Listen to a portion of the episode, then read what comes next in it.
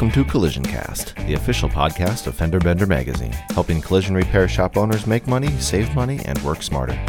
I'm Fender Bender editor Todd Kortemeyer. In this episode, I'm joined once again by Chris Maimone, and we discuss the quality control process of a repair, when to do QA checks, what to look for, and how crucial these checks are to performing a safe, quality repair.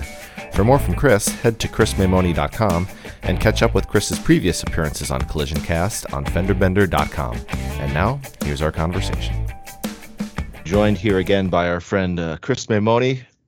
Chris, we are going to be talking about quality control checks today and uh, when they're performed as part of the repair process, what you look for, maybe some you know tips and pitfalls that you see um, you know where mistakes are being made uh, and all that good stuff. Uh, this is a, an area of expertise for chris. So i'm sure he's going to have some good insight to share with us. Chris to start out with you know what at what stages of the repair do you do the control checks and what do you look for at each one? Uh, good morning todd. Thank you so much for having me. Um, well the the quality assurance checks you know can just start you know, at the very beginning, when the car gets checked in, you're, uh, you know, mapping the vehicle and the estimator is doing their quality check. You know, as the car is getting checked in, they're writing their estimate. So, you know, the, the checkpoints start at the very beginning, but once it gets, uh, starts to get through the method of repair, uh, one recommendation I give um, everyone is to make sure that you wash every car before it goes into the uh, tech stall. Uh, you may ask me why, um, and what's the reason? Uh, it's a big, big part because a lot of the time the cars are dirty and you can uh, find uh, golden nuggets of things that were missed um, at that point when they are tearing down the vehicle. The uh, when the car is cleaner, I've found that technicians and other parts of the, the shop kind of have more care for the vehicle um, just because it's cleaner. And once it gets in, you know, done with uh, repairs and going into body and primer, uh, I recommend that a quality assurance form be used, and that would cover all stages of repair from body to refinish, and it will uh, have each department check off on the other department's work just to make sure nothing was missed. And one of the things that I did when I was, uh, you know, doing that process is I would go down the work order line by line. And that's very important, especially in the state of California, because we have the Bureau of Automotive Repair.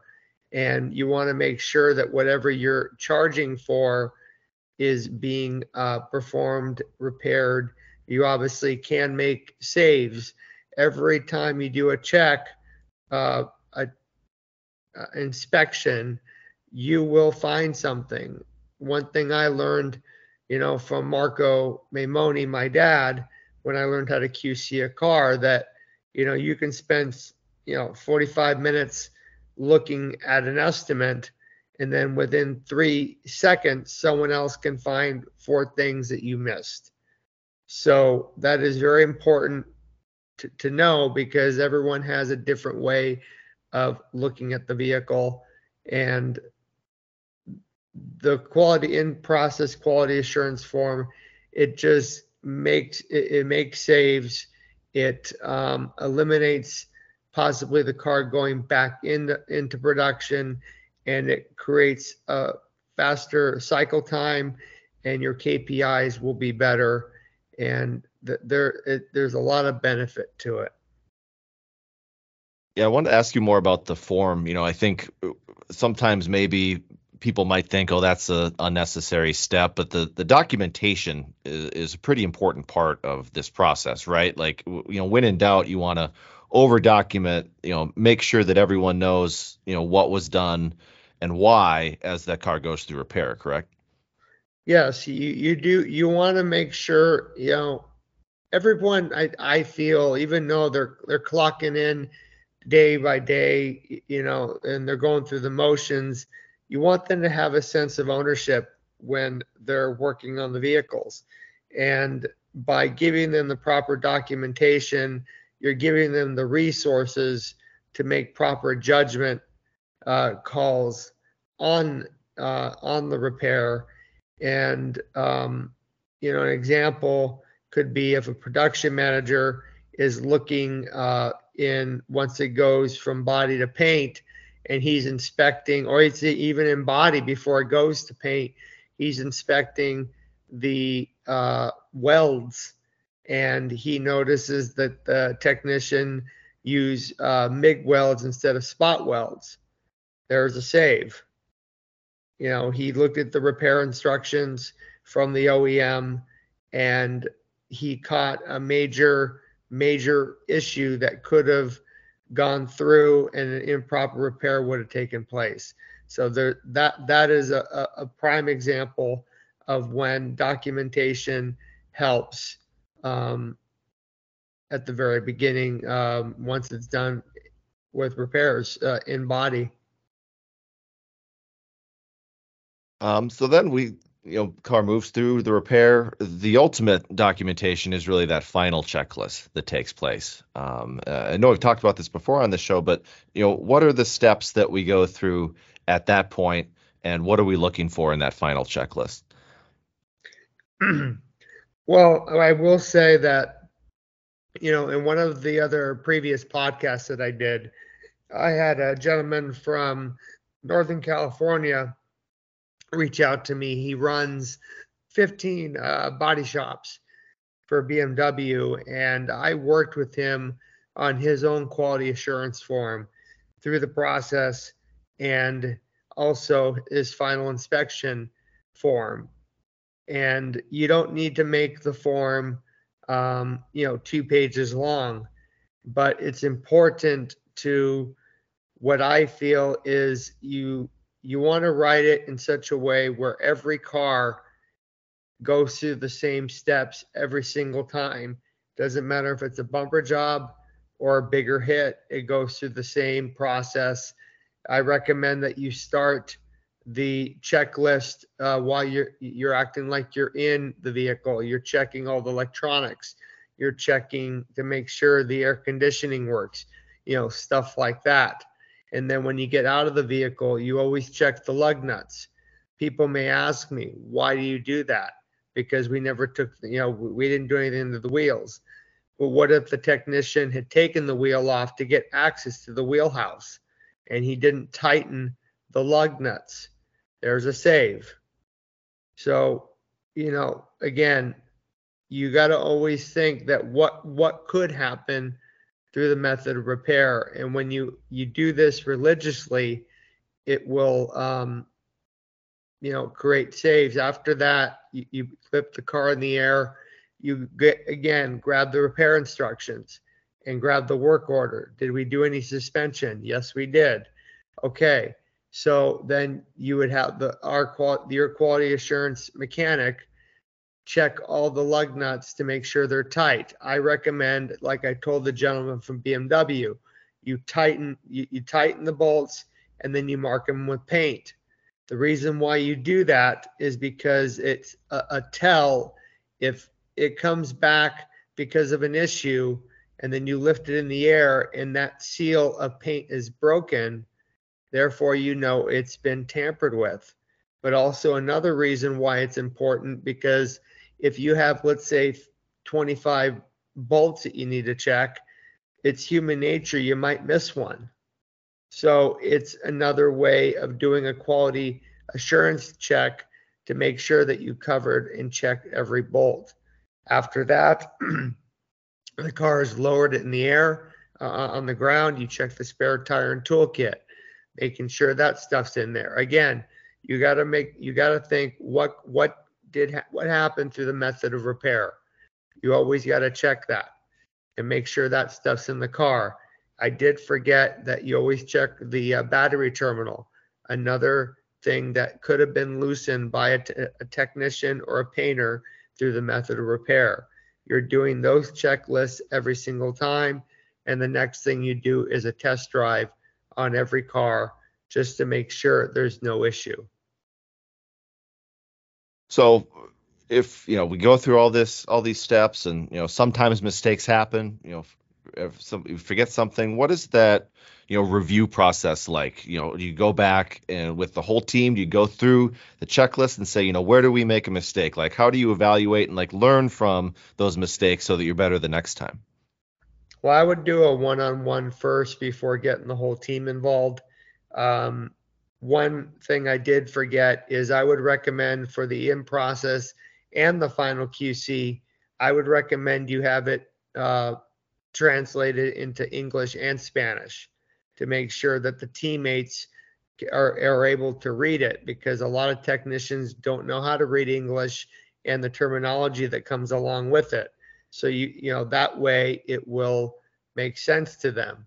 When I was with uh, Service King, their quality assurance in process checklist had the English and Spanish printed on printed on the same page, so you can make it on one page and not on two different pages. But back to your point uh, question, Todd, you do individual team, uh, you know, meetups with the department or the individual, and then um, you know that creates also you start seeing trends where things are missed, and that will create coaching opportunities, uh, possible uh, write-ups if needed but it also creates keeps your culture going where you want it to go. One thing that when i ran San Gabriel, uh, Marcos Collision Center, San Gabriel, we didn't have these quality assurance forms because the quality standard was entrenched in um, that location because of Marco and because of the the people knew the standard. Our other shops, uh, even though they knew the standard, did have that quality assurance form. So it, you know, it does not, you know, it's a good thing to have to start, and then I would always continue doing it. But do again, team, um, individual meetups with the team, uh, group meetups with departments, and then if it gets uh, bigger than that, you do uh, a shop uh, meetup to make sure everything is uh, where you want it to be. You give examples, and it, it's very beneficial. The one thing I, I will mention the last part is when you're on the delivery, you, you when you're going through that test drive with the customer, this is another thing part of the uh, when you did the test drive, they may say, "Well, I heard this little crank. Oh, it's gone now." Uh, there you go. You got a, a, a CSI. Um, you know a, a possible up in your CSI. There's all these different things that can happen with a test drive at the final QC and also at the final delivery. And you know, if there is a mistake made somewhere, it, it is an opportunity also to look at, you know, maybe it's a process problem that we have. Like it might reveal things that, you know, are only going to help the shop going forward that would only be revealed by having these checklists. Yes. Um, I will say with the Marcos Collision Center uh, final inspection form is that that form, every time something went wrong, it got added to the list. Um, weld burns on seat belts, um, on you know, and or the vents had uh, filler dust in them, and so you don't check them. customer turns on the vents. Guess what happens? They get a nice little coating of uh, you know, filler dust all over them. Those are things that were added to the list because of something that happened that we did not check at the at the final stage and then it happened at the delivery or when the customer went home. So, you know, your forms are always going to evolve. Um, I recommend though, don't once something happens, you add it to the list. Uh, Marco was very, very big about that kind of thing, you know, and it helped in many regards. But I would, you know, if it happens, let's say 10 times in a month, okay, add it. But, you know, don't, you'll have a library going if if you add things um, as they happen on a once in a time basis. Uh, Chris, any final thoughts on this topic? Anything we missed or anything that we should be sure to discuss before we sign off here? No, I, I just, you know, I encourage everyone. You always got to remember that you're putting a family back in that vehicle. You got to remember that um, it's not just about your paycheck at that point. You got to, we, we have to do our due diligence. We are human. We will miss things, but we have to do what we know is right and that is the biggest thing you want to make you want to the biggest compliment you could get is when someone can't find anything wrong with the car and find that the car it almost say this car has never been repaired that's the biggest compliment that i would recommend that everyone strive for going forward some great tips once again chris Maimone thanks so much for joining us Thank you, Todd. Appreciate it.